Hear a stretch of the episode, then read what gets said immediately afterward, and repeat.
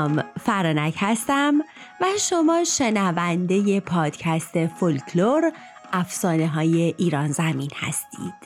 این بار می‌خوایم بریم سراغ افسانه مربوط به لورستان یک کچل و چهل دزد. با من همراه باشید.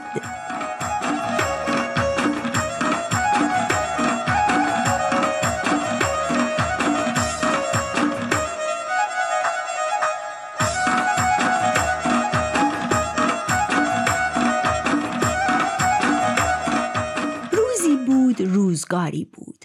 در زمانهای قدیم پیرزنی بود و پسری داشت که سرش از کچلی عین پشت تشت بود. کار پیرزنه این بود که از کله سحر تا بوغ سگ پشمریسی می کرد و با شندرقازی که در می آورد زندگی رو میگذروند. پسرم با اینکه دیگه بزرگ شده بود دست به سیاه و سفید نمی‌زد. یا تو خونه ور دل مادر نشسته بود یا تو کوچه و بازار و بچه های همقدش این بر اونور می پرید. روزی پسر دم در خونه ایستاده بود که درویشی اومد و سلام کرد. پسر جواب داد و درویش نگاهی به سرتاب های کچل کرد و گفت مهمون نمی‌خوای؟ پسره که خودش وبال گردن مادره بود گفت مهمون حبیب خداست. بعد کناری کشید و با درویش وارد خونه شدن. مادره تا دید پسره با خودش مهمون ورده زودی نمدی پهن کرد و درویش با خیال راحت نشست. همون اول کار سر حرف رو با پیرزن باز کرد و گفت که برای کار خیلی اومده و تا مادر پرسید که چه کاری از دستمون برمیاد گفت با پدر و برادرهام دور از شهر خونه و زندگی داریم. باید هر روز بیایم به شهر و چیزهایی رو که داریم بفروشیم و مایحتاجمون رو بخریم. این کار دیگه برام سخت شده. مدتی دنبال شاگردی میگردم تا پسر خودش این کارو بکنه و من به کارهای روزمرم برسم. اینطور هم نفس راحتی می‌کشم هم چیزی آید شاگرده میشه. امروز تا پسر تو دیدم به نظرم آدم قابلی اومد و اگه راضی بشه می‌خوام این کار رو به اون بدم. پیرزنه خوشحال شد که یکی پیدا شده که این پسره رو ورداره و از این خونه ببره بیرون. به درویش گفت خدا گل مولا رو خیر بده ولی باید بدونی که این پسره دار و ندار من تو این دنیاست و دلم به اون خوشه. کچله نشسته بود حرفای مادره و درویش رو که شنید گفت هیچ دوست ندارم مامانم و ول کنم و برم درویش که دیگه این چشمه رو نخونده بود رو به اون کرد و گفت نمی‌خوام پسر رو از مادر جدا کنم. هر وقت به شهر اومدی می‌تونی بیای و مادرتو ببینی. کچله سرش رو پایین انداخت. دیگه حرفی نزد. درویش دید کارش داره پیش میره. به مادره گفت حالا صد تومن بهش میدم و هر وقت پسر اومد یه تومن هم مزدش میشه. و خورد و خوراک پسر هم به عهده منه. مادر تا شنید صد تومن نصیبش میشه دیگه با دومش گردو شکست. زود پولو گرفت تا پسر دهنش بسته بمونه و موش تو کارش ندونه پسر در عوض وقتی دید مادر پولو گرفته ته دلش قرص شد و پی برد معامله جوش خورده. پیرزن بلند شد و دست کچل و تو دست درویش گذاشت و گفت خدا به درویش خیر و به این پسر سلامتی بده تا کمک حال اون بشه. درویش پسر رو برداشت و با هم رفتن بازار و چیزایی که می‌خواستن خریدن و تو دوتا خورجین ریختن یکی رو خودش برداشت و یکی رو هم انداخت شونه پسره و راه افتادن. از شهر زدن بیرون. رفتن و رفتن تا از باغهای اطراف شهرم گذشتن. گردنه ای رو پشت سر گذاشتن. پسر که تا اون روز خورده بود و خوابیده بود یهودید باید چه باری رو تا کجاها ببره. رو کرد به گل مولا و گفت زیر این بار مردم پس کی می‌رسیم؟ درویش گفت فعلا دندون رو جیگر بذار چون تازه اول راهه. درویش که دید پسره داره زیرش می‌زنه سر حرف رو انداخت و از هر دری حرف زد تا سرش گرم بشه و همین که ببینه پسره چند مرده حلاجه. پسر و درویش به راهشون ادامه دادن تا رسیدن به چمنزاری. اونجا پسر روی زمین ولو شد. گفت دیگه نمی‌تونم قدم از قدم بردارم. درویشم که دید روز اول خیلی به پسر زور آورده قبول کرد و نشست و نون و پنیری خوردند. درویش که می‌خواست پسره رو برای کار بسازه دوباره حرف انداخت وسط و گفت تو از امروز شدی یکی از اعضای خانواده من. اما باید بدونی که ما چهل تا برادریم و با پدر پیرمون زندگی می‌کنیم. بیشتر برادرام شکارچیان و هر روز چندتایی می‌زنن به کوه و اونجا میمونن. چندتایی گله رو میچرونن و بقیه هم باغبونی می‌کنن. خلاصه برادرها شب و روز جون می‌کنن و تو باید احترام همه رو نگه داری و هر چی میگن حرفی بالای حرفشون نزنی. پدر پیرمونم از خونه بیرون نمیاد. تو باید تا وقتی خونه هستی به سر و بر اون پیرمرد برسی. دیگه اینکه ما گله اسبی داریم. اسبی دریایی تو این گله است که مال پدره. با اینکه هوش زیادی داره خطرناک هم هست و تو نباید هیچ وقت به اون اسب نزدیک بشی. آخر سرم بدون که وقتی از خونه به شهر میریم چشم و گوشت رو باید باز کنی و با کسی دوست نشی. کچل همه رو گوش کرد. گفت من پسر سر به راه و پا به راهیم. همه ی حرفایی رو که زدی قبول دارم و همه این کارا رو می‌کنم. وقتی خستگیشون در رفت بلند شدن و راه افتادن. رفتن و رفتن تا رسیدن به کوه بلندی و درویش قاری رو نشون داد و گفت ما اونجا زندگی می‌کنیم. پسر تا این حرف رو شنید شک برش داشت که درویش چرا باید بره قار. به خودش گفت انگاری که یک کاسه زیر نیم کاسه است. هرچی خواست جلوی خودش رو بگیره و حرفی نزنه دید نمی‌تونه. نمی‌تونه دل شورش رو پنهون کنه.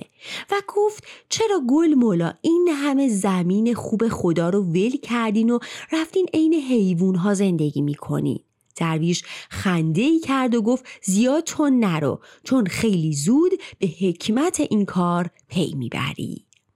از اون طرف برادرای درویش که دیدن برادرشون خیلی دیر کرده نگران شدن. اومدن جلوی در قار و دوربین انداختن و دیدن برادره با پسر جوونی داره میاد. از این کار درویش دلخور شدن. گفتن عقل از سر این آدم پریده داره پای غریبه ای رو به اینجا باز می‌کنه. وقتی درویش و پسر رسیدن برادره رو بردن گوشه و بهش خوب سرکوفت زدن که چرا این تحفه رو با خودت اووردی؟ درویش گفت بی خود داد و بیداد راه اندازید چند بار بهتون گفتم که من دیگه نمی‌تونم این همه راه رو تا شهر برم. این پسرم چشم و گوش بسته است. مشکلی پیش نمیاره. به جای اینکه بذارید خستگی از تنمون در بره جلوی راه منو گرفتین و دارین چرت و پرت میگید. پسره چند روزی رو اونجا سر کرد. دید هیچ کدوم از برادرها روی خوشی بهش نشون نمیدن. نه کاری به دستش دادن و نه سر سفره جایی براش باز کردند که عین آدما بشینه و غذا بخوره. فقط درویش بود که بهش محبت می‌کرد و اینور و اونور میفرستادتش و کاری می‌کرد که برادرام گوش چشمی به این پسر داشته باشد و بیرونش نکنن.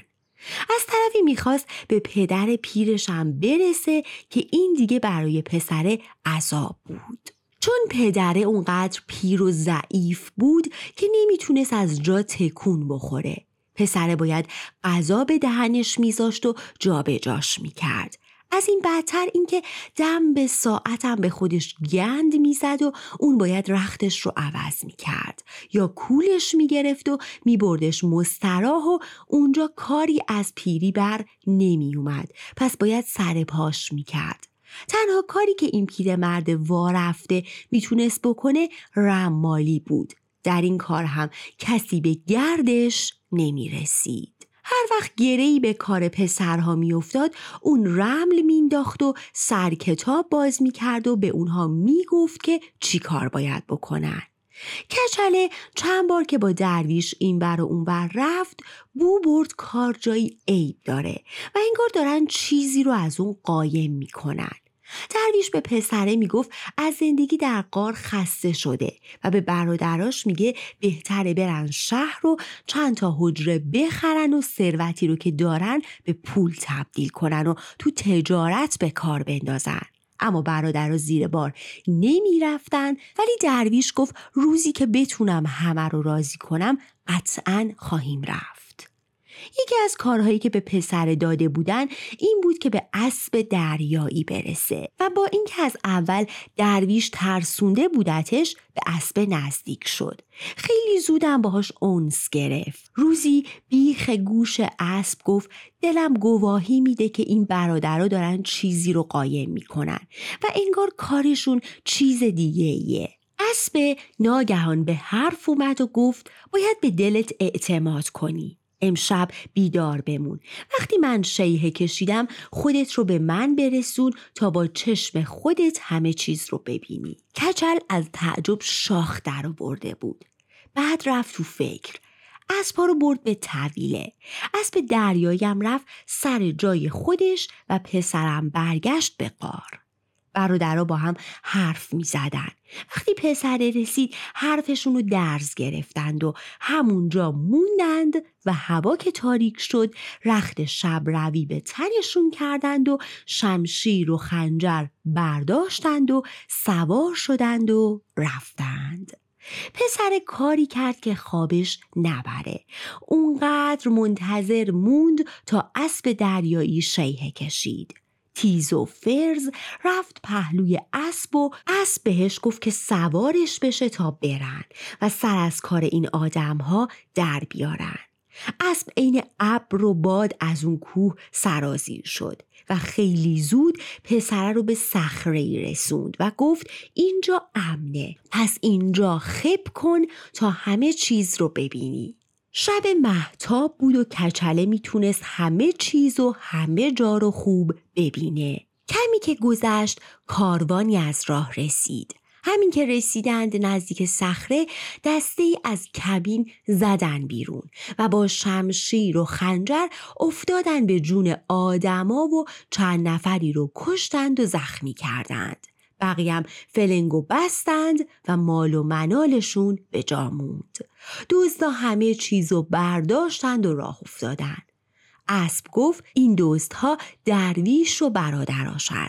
اما الان باید زود بجنبیم و زودتر از اونا برگردیم تا اونها بوی نبرن. اسب با همون سرعتی که رفته بود برگشت. از کوه بالا رفت و رسید به قار. پسره که هاج و واج مونده بود رو کرد به اسب و گفت هیچ فکر نمی کردم این درویش دزد باشه. اسب گفت این ظاهر کارشه و با برادراش هیچ فرقی نداره. آفتاب که زد دنیا که روشن شد درویش اومد سراغ پسر و گفت باید تنها به شهر بری و مایحتاجمون رو بخری و همونطور که گفتم نباید با کسی دوست بشی بعد هم ده تومن بهش داد و گفت این رو هم به مادرت برسون. کچله خورجین رو انداخت به روی دوشش و راه افتاد. همین که رسید به خوده و مادرش رو دید از کار درویش و برادراش چیزی بروز نداد. ده تومن رو گذاشت کف دست مادره و گفت این پولها رو کنار بذاره تا بعدا دکانی بخریم و برای خودمون کاسبی را بندازیم. مادر گفت مگه نمی‌خوای با این درویش کار کنی؟ کچل گفت من بچه شهرم. نمی‌تونم تو اون بیابون سر کنم. حوصلم سر میره. مادر قبول کرد. پسرم رفت بازار و چیزایی رو که سفارش کرده بودن خرید و حرکت کرد. غروب نشده برگشت به قار جنس ها رو برد و به درویش داد و رفت تا اسب ها رو برگردونه به طویله. یواشکی طوری که کسی بو نبره سرش رو برد بیخ گوش اسب دریایی و گفت کمکم کن تا حساب این دوست ها رو کف دستشون بذارم. اسب قبول کرد. گفت هر وقت مناسب بود خبرم کن. اما باید چشم و گوشت باز باشه و حرفی از دهنت بیرون نزنه. پسر دیگه حرفی نزد. سرش به کار گرم شد. چند شبی که گذشت اسب پسر گفت امشب نخواب. همین که شیهه کشیدم خودت رو به من برسون. نصف شب که شد برادرها باز رخت شب روی پوشیدن و سوار شدن و رفتند. ساعتی که گذشت و دور شدن اسب شیهه کشید. کچل عین برق و باد خودش رو به طویله رسوند و تیر و کمان و شمشیر برداشت و سوار شد. اسب گفت من رو محکم بگیر. این رو گفت و جستی زد و در چشم به هم زدنی رسیدن به درختی و همونجا کمین کردند. همونجا کمین کردند تا کاروانی رسید و دزدها از تاریکی زدن بیرون. همه رو خوابوندن رو زمین. کت و کولشون رو بستن. به خیال خودشون که دیگه وقت اون رسیده که دار و ندار اون بیچاره ها رو ببرن.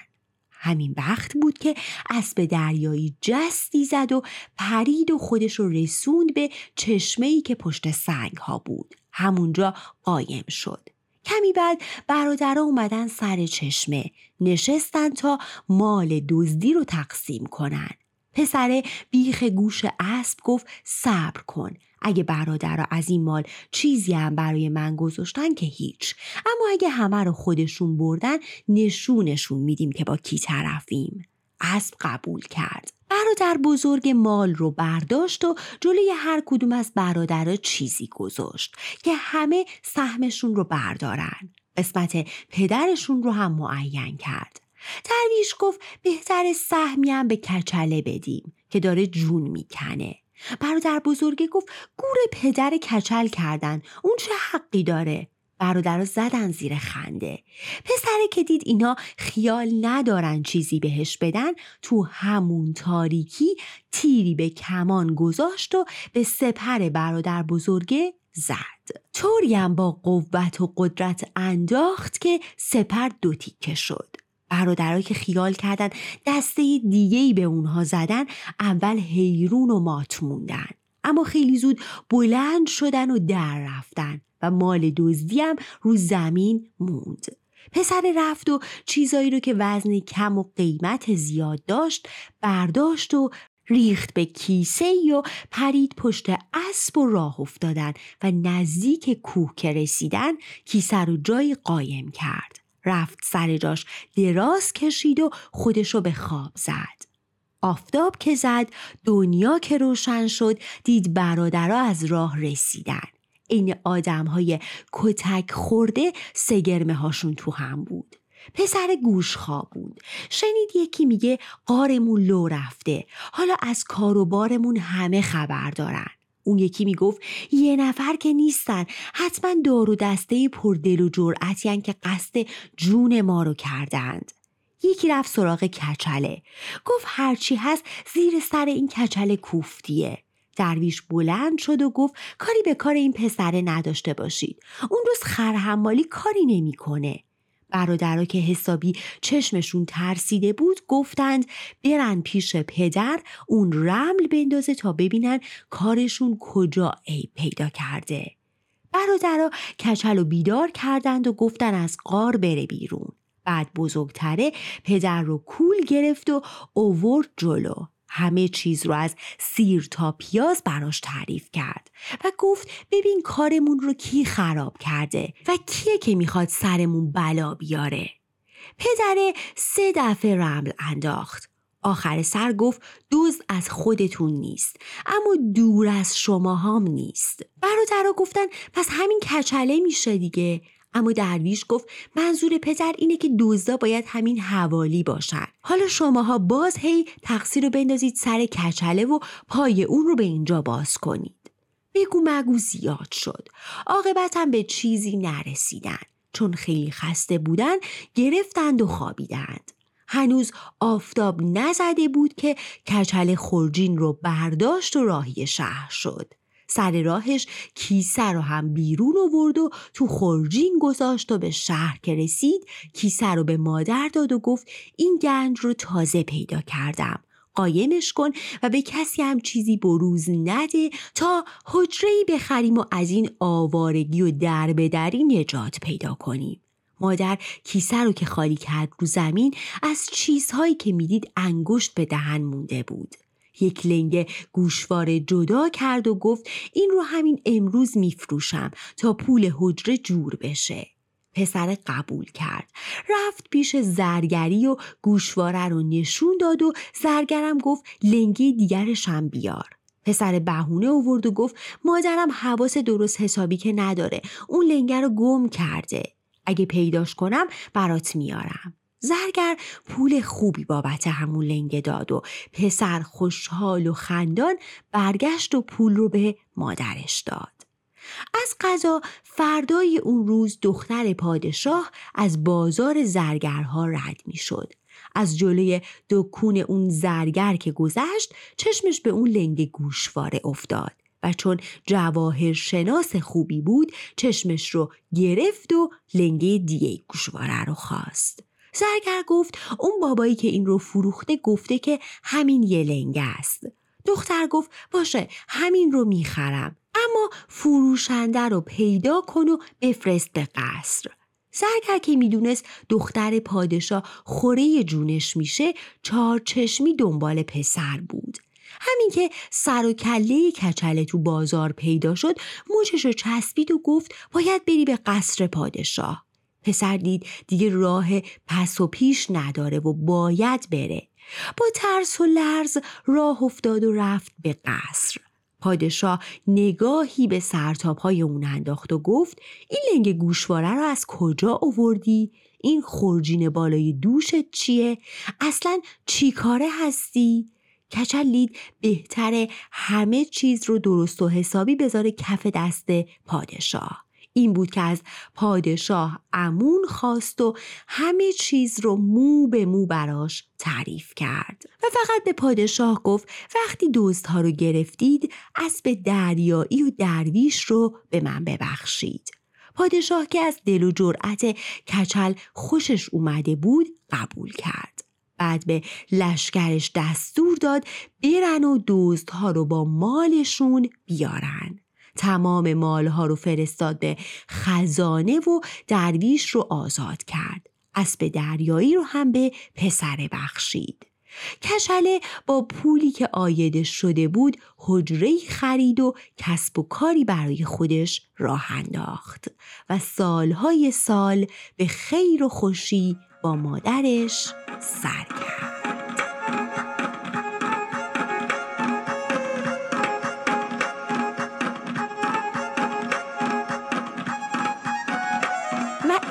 از افسانه یک کچل و چهل دوست از افسانه های مهاباد لورستان امیدوارم از شنیدنش لذت برده باشید و اگر دوستش داشتید به دوستاتون معرفیش کنید. باز هم ازتون درخواست می‌کنم که اگر روستا و شهرتون داستانی و افسانه فولکلوری مخصوص خودش داره برای من بفرستید تا بتونم تو داستانهای بعدی از اونها استفاده کنم.